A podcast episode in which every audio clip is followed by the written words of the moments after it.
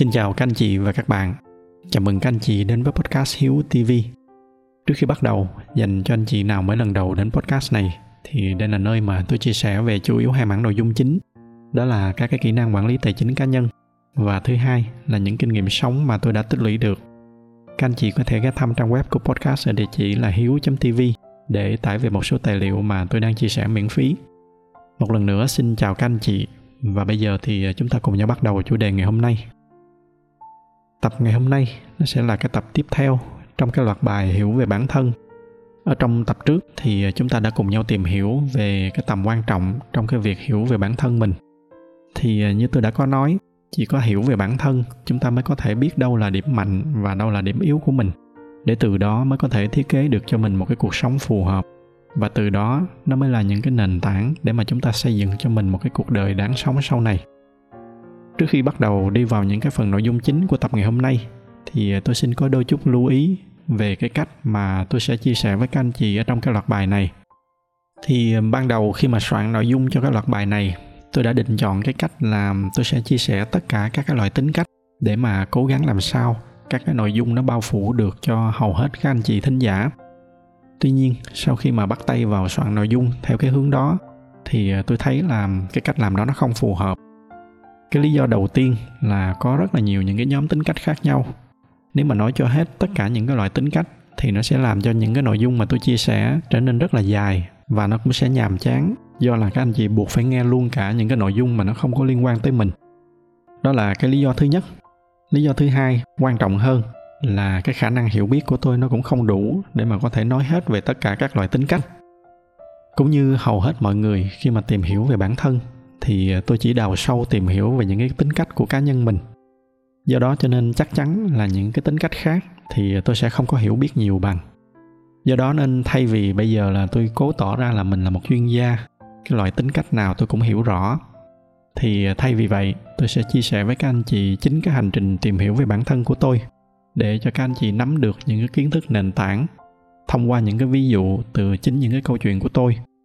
Để từ đó các anh chị biết cách để mà tự mình đi tìm hiểu về chính những cái tính cách của mình.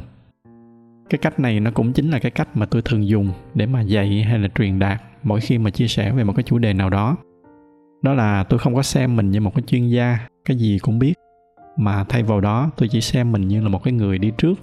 Tôi khơi gợi để làm cho các anh chị cảm thấy thú vị về một cái chủ đề nào đó. Để từ đó chính các anh chị sẽ là cái người tự mình đi tìm hiểu tiếp, dựa trên những cái nền tảng và những cái ví dụ mà tôi đã chia sẻ với cái cách này thì các anh chị sẽ là cái người tự đi tìm hiểu. Và do đó cho nên những cái kiến thức nó sẽ đến với các anh chị một cách tự nhiên hơn. Và cái hành trình tìm hiểu về bản thân của các anh chị nó vẫn sẽ được tiếp tục. Nó không có kết thúc khi mà tôi kết thúc cái loạt bài này.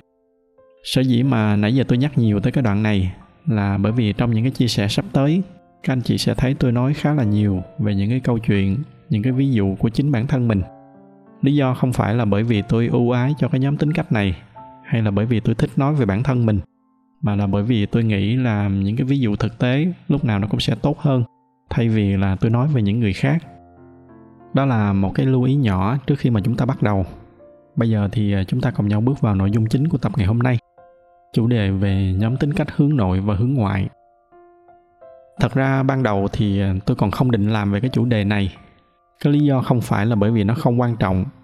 Thật ra thì đây lại là một trong những cái chủ đề rất là quan trọng nó giống như là những cái viên gạch đầu tiên ở trong cái hành trình tìm hiểu về bản thân.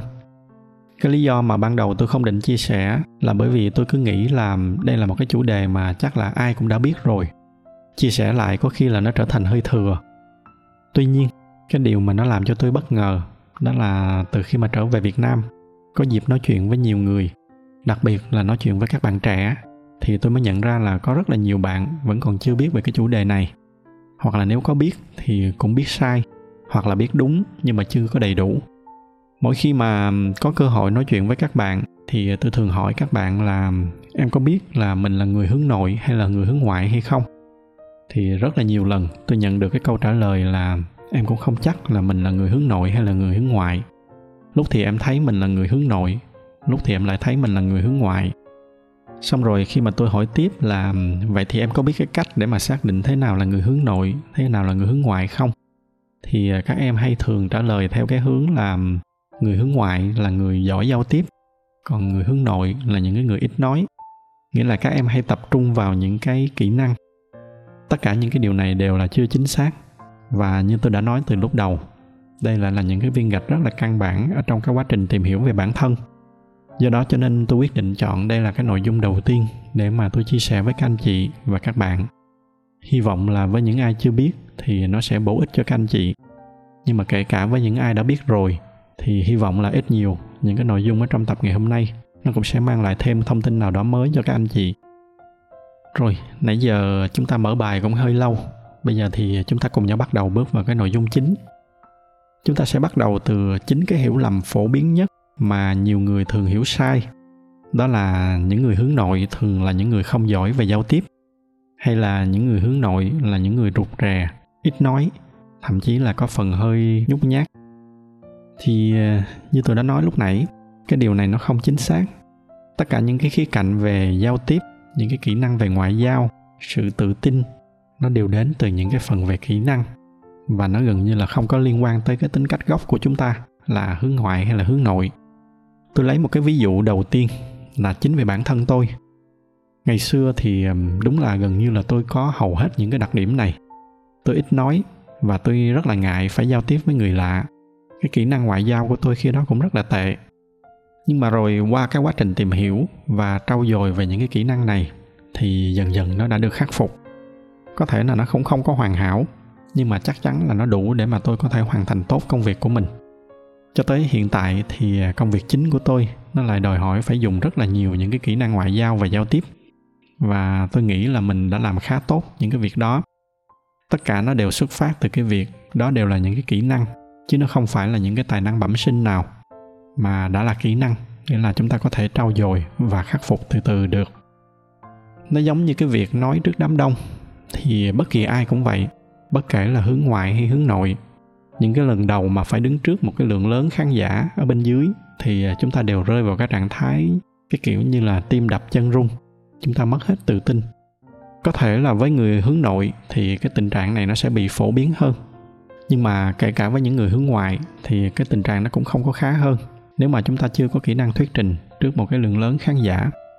Và bởi vì đây là một cái kỹ năng, cho nên nếu mà chịu khó tìm hiểu và trau dồi, chịu khó tập luyện dần dần thì những cái kỹ năng đó của chúng ta nó sẽ dần dần phát triển lên. Quay trở lại cái câu chuyện của tôi. Tôi còn nhớ cái lần đầu tiên mà tôi phải đứng lên phát biểu trước đám đông. Tôi nhớ rất là rõ là lần đó công ty, cái nơi mà tôi làm việc, có tài trợ cho một cái cuộc thi nho nhỏ ở một cái trường đại học. Và khi đó thì tôi đại diện cho công ty để mà đứng lên có đôi lời phát biểu ở trong cái buổi lễ trao giải. Nó chỉ là một cái cuộc thi nhỏ và cái lượng khán giả bên dưới nó cũng chỉ khoảng vài trăm người mà lúc đó gần như là tôi bị đứng hình luôn. Tim tôi thì nó đập thình thịch xong rồi sau đó thì quên luôn là mình định nói cái gì. Nói chung là bây giờ nhìn lại chắc là cũng mắc cỡ lắm. Mà từ cái ngày hôm đó cho tới ngày hôm nay, nó là cả một cái quá trình dài để tôi khắc phục dần dần những cái kỹ năng đó. Từ cái việc là tập cái cách nói chuyện, tập cái cách cấu trúc những cái câu nói như thế nào, thậm chí tới cả cái cách đi đứng, cái cách để mà biểu lộ cảm xúc như thế nào bắt đầu từ những cái nhóm nhỏ, năm mười người, dần dần đến những cái nhóm lớn hơn, vài chục người, rồi vài trăm người.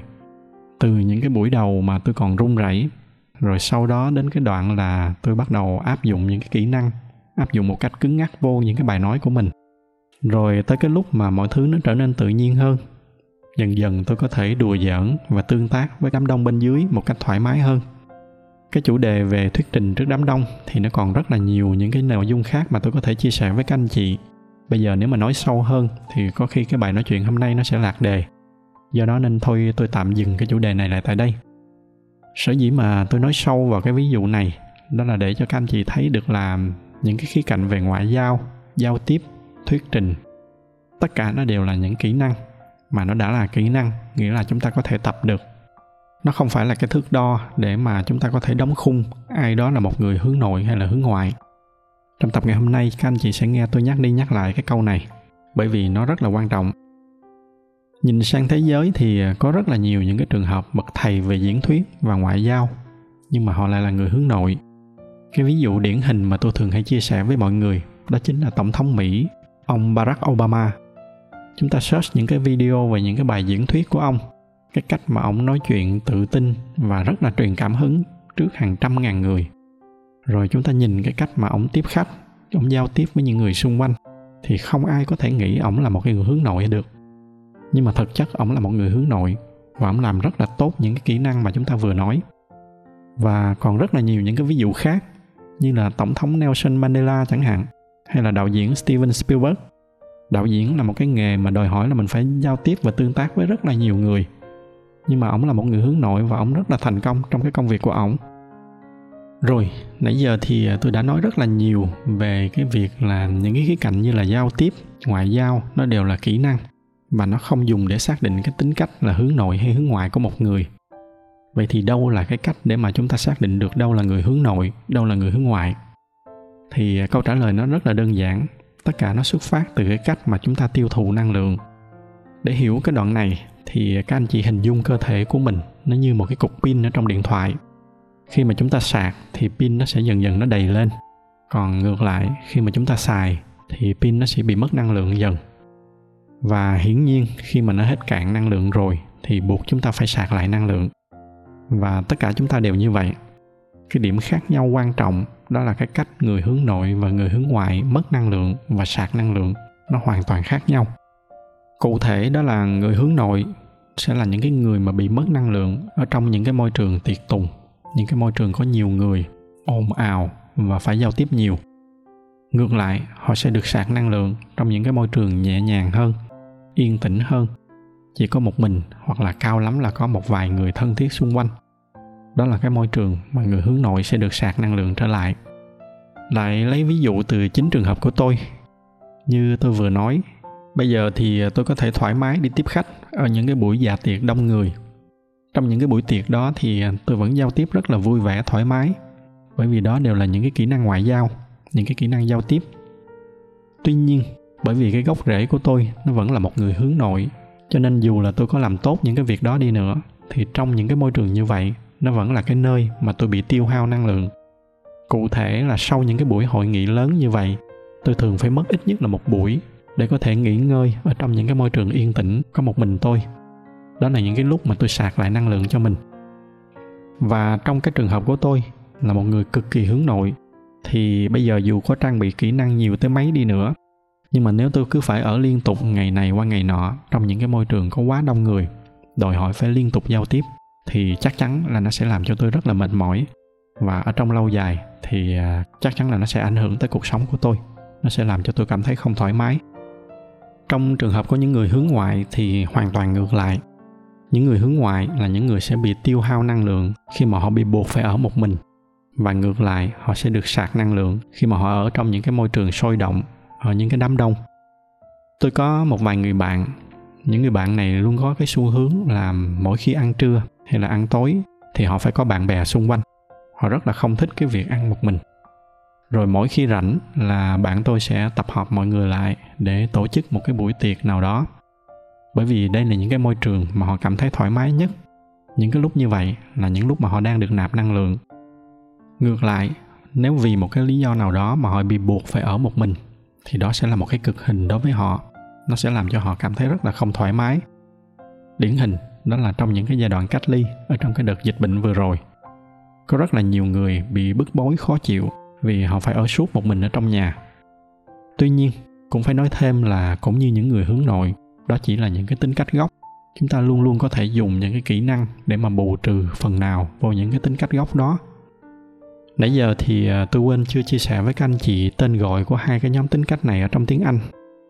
Trong tiếng anh thì những người hướng nội được gọi là introvert, còn những người hướng ngoại được gọi là extrovert. Và thường khi mà tìm hiểu về những cái chủ đề này thì người ta chỉ dừng lại ở hai cái nhóm là introvert và extrovert hai cái nhóm này có cái tính cách khá là rõ ràng, như là tôi vừa phân tích xong. Tuy nhiên, vẫn còn một cái nhóm thứ ba. Cái nhóm này mới là khó xác định. Người ta gọi cái nhóm này là ambivert, và hình như là ở trong tiếng việt, hiện tại chưa có cái từ tương đương với ambivert, nên tôi tạm dùng cái từ nguyên gốc ở trong tiếng anh. Ambivert nó chính là những cái nhóm ở chính giữa của hai cái nhóm introvert và extrovert. Trong một số trường hợp thì nó thiên về introvert nhiều hơn, nhưng mà nó vẫn có cái phần extrovert và cũng sẽ có những cái trường hợp ngược lại. Ambivert nhưng mà thiên về introvert nhiều hơn, nhưng mà vẫn có cái tính cách của extrovert. Đây chính là cái nhóm những người mà họ cảm thấy đôi lúc thì mình ở bên này và đôi lúc là mình ở bên kia của hai cái nhóm tính cách. Họ là những cái người mà họ vẫn thích gặp gỡ nhiều người, nhưng mà cũng có lúc họ muốn ở một mình để mà tận hưởng một cái không gian riêng của mình. Và cái nhóm này, họ cũng có những cái thế mạnh riêng của họ. Nhân tiện nói về cái chủ đề thế mạnh thì bây giờ chúng ta quay trở lại cái thế mạnh của từng nhóm. Tôi sẽ bắt đầu với cái nhóm extrovert trước, là cái nhóm hướng ngoại. Trong xã hội hiện đại ngày nay thì nhóm extrovert là nhóm có rất là nhiều lợi thế. Chính là vì cái tính cách hòa đồng, họ có thể nói chuyện và ngoại giao tốt, cho nên extrovert thường sẽ xây dựng được rất là nhiều những cái mối quan hệ. Mà ở trong bất kỳ lĩnh vực nào, có nhiều mối quan hệ nó sẽ luôn giúp rất nhiều cho công việc và cho cả cuộc sống của chúng ta do đó nên thường thì những người extrovert sẽ có rất là nhiều thuận lợi ở trong cuộc sống ngày nay. Cái nhóm mà gặp khó khăn thường không phải là nhóm extrovert mà chính là cái nhóm hướng nội, introvert. Tuy nhiên, nói như vậy không có nghĩa là nhóm extrovert không có những cái khó khăn riêng của mình. Điển hình như lúc nãy tôi vừa nói, nó chính là ở trong cái đợt dịch bệnh vừa rồi. Trong khi cái nhóm hướng nội có thể thoải mái ở trong nhà vài tuần hoặc thậm chí là vài tháng, thì đó là là một cái khoảng thời gian rất là khó khăn đối với cái nhóm hướng ngoại. Và kể cả trong cuộc sống bình thường, khi mà không có dịch bệnh thì cũng chính bởi vì cái việc giỏi làm việc nhóm, nên đồng thời cái nhóm hướng ngoại cũng sẽ gặp rất là nhiều bất lợi khi mà phải làm việc một mình. Những cái công việc đòi hỏi cái sự tập trung và nghiên cứu chuyên sâu, không có nhiều đồng nghiệp ở xung quanh. Tuy nhiên, một lần nữa, cũng như là cái nhóm hướng nội, những cái kỹ năng làm việc độc lập, những cái kỹ năng nghiên cứu sâu ở trong những cái môi trường tập trung, nó đều là những cái kỹ năng mà nó đã là kỹ năng thì chúng ta có thể tập luyện được. Và tất cả những cái điểm mạnh và điểm yếu của cái nhóm hướng ngoại, nó cũng sẽ áp dụng cho cái nhóm hướng nội, nhưng mà theo cái chiều ngược lại. Nhóm hướng nội sẽ gặp rất là nhiều bất lợi trong cái việc giao tiếp, xây dựng mối quan hệ, như là lúc nãy tôi vừa nói. Ở trong những cái cuộc họp khi mà cái nhóm hướng ngoại nói liên tục, thì nhóm hướng nội sẽ có xu hướng là họ suy nghĩ nhiều hơn, họ nói ít hơn đôi khi làm họ khó chịu với những cái nhóm hướng ngoại, đặc biệt là trong những cái trường hợp mà cái nhóm hướng ngoại nói nhiều nhưng mà lại nói sai. Trong xã hội chúng ta đang sống, chúng ta luôn phải cần có rất là nhiều mối quan hệ, thì cái nhóm hướng nội phải chủ động đi ra khỏi cái vùng thoải mái của mình để mà dùng những cái kỹ năng về ngoại giao và giao tiếp để xây dựng cái mối quan hệ cho riêng mình. Chỉ là bây giờ khi mà chúng ta đã hiểu rõ về bản thân thì chúng ta có cách để mà bù đắp vô những cái khiếm khuyết cho những cái kỹ năng của mình và quan trọng là chúng ta không có để cho mình cảm thấy là mình là kẻ bất tài vô dụng. Bởi vì song song với những cái bất lợi mà những người hướng nội có, thì họ cũng có rất là nhiều điểm mạnh khác mà những người hướng ngoại không có. Thậm chí là bây giờ, tôi vẫn thường hay nói với những người xung quanh là bây giờ giả sử cho tôi chọn lại cái tính cách của mình khi mà vừa mới sinh, thì tôi vẫn chọn cái tính cách là hướng nội. Ví dụ đầu tiên là cái khả năng mà những người hướng nội có thể tự tồn tại một mình đây là một cái kỹ năng rất là quan trọng mà tôi tin nó sẽ là cái cách để mà chúng ta có thể chủ động được hạnh phúc của mình, mà không có phải lệ thuộc vào những người khác. Những người hướng ngoại thì họ cần phải có những người xung quanh, mà tình cảm và cảm xúc của những người xung quanh là những cái việc mà chúng ta không có thể điều khiển được. Cái duy nhất mà chúng ta có thể điều khiển được là chính bản thân chúng ta. Do đó cho nên chúng ta phải chủ động vui và có thể làm bạn được với chính mình.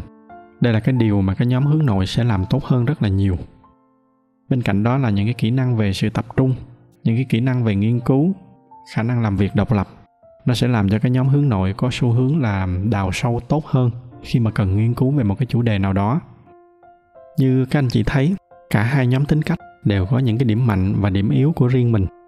Nếu mà có cái điều gì mà tôi có thể gửi gắm qua tập ngày hôm nay, đặc biệt là gửi đến các bạn trẻ đang còn ở trong cái giai đoạn tìm hiểu về bản thân mình, thì tôi chỉ mong là thông qua những cái nội dung này các bạn đã thấy được là bất kể là mình ở cái nhóm tính cách nào, tất cả chúng ta đều có những cái điểm mạnh và điểm yếu riêng của mình. Điều quan trọng là chúng ta phải xác định được đâu là điểm mạnh để từ đó phát huy tối đa. Nếu là extrovert thì tận dụng tối đa cái sự hoạt bát của mình, những cái kỹ năng ngoại giao để mà xây dựng cho mình thật là nhiều mối quan hệ chất lượng. Rồi sau đó với những cái mặt bất lợi thì chúng ta bù đắp nó lại bằng những cái kỹ năng như là tự nghiên cứu, những cái kỹ năng làm việc độc lập để làm sao mà ở trong bất kỳ môi trường nào chúng ta cũng có thể sống tốt được. Ngược lại, với cái nhóm introvert, nhóm hướng nội, thì ờ, chúng ta tận dụng tối đa cái sự độc lập của mình. Có thể cân nhắc để chọn những cái công việc mà nó đòi hỏi nhiều cái kỹ năng về làm việc độc lập. Ví dụ như là nghiên cứu, hoặc là lập trình, hay là hội họa, hay là thiết kế gì đó chẳng hạn. Nhưng mà song song đó, chúng ta cũng phải trang bị cho mình những cái kỹ năng về giao tiếp, về ngoại giao để bù trừ cho những cái phần tính cách hướng nội của mình. Kể cả cái nhóm ambivert là cái nhóm ở giữa, thì tùy theo cái tính cách của mình là thiên về cái phần nào nhiều hơn, thì các bạn cũng cố gắng xác định cho được đâu là những cái thế mạnh của mình và đâu là những cái hoạt động mà nó làm cho mình bị mất năng lượng, để từ đó tận dụng tối đa những cái ưu thế của mình và trau dồi để bù trừ vào những cái điểm bất lợi đó thật ra thì vẫn còn rất là nhiều những cái nội dung mà tôi muốn chia sẻ với các anh chị về chủ đề introvert, extrovert này. Tuy nhiên, tập ngày hôm nay cũng đã hơi dài, cho nên tôi xin dừng lại tại đây. Hy vọng là với những ai mà chưa biết về những cái nội dung này, thì những cái gợi mở trong tập ngày hôm nay, nó sẽ giúp cho các anh chị có được những cái nền tảng căn bản để từ đó các anh chị tiếp tục đi tìm hiểu về bản thân mình. Chúng ta chưa cần tìm hiểu gì về sâu xa đâu, chỉ cần biết được mình là introvert hay extrovert và những cái thế mạnh hay là điểm yếu căn bản của mình thôi, thì tôi tin là nó cũng đã giúp ích rất là nhiều cho cái việc hoạch định cuộc sống của các anh chị và các bạn rồi. Tôi xin khép lại cái chủ đề đầu tiên trong cái hành trình tìm hiểu về bản thân tại đây. Hẹn gặp lại các anh chị trong những cái tập tiếp theo. Nếu mà thấy những cái nội dung này là hữu ích thì nhờ các anh chị chia sẻ thêm cho bạn bè và người thân của mình. Ngoài ra thì như thường lệ, bởi vì giải thuật của youtube họ ưu tiên cho những video có nhiều like, cho nên nếu mà thích video này thì nhờ các anh chị bấm thêm vào cái nút like để giúp cho podcast của chúng ta có nhiều người biết hơn nữa. Xin cảm ơn sự theo dõi của các anh chị. Chúc các anh chị có một buổi tối cuối tuần bình yên.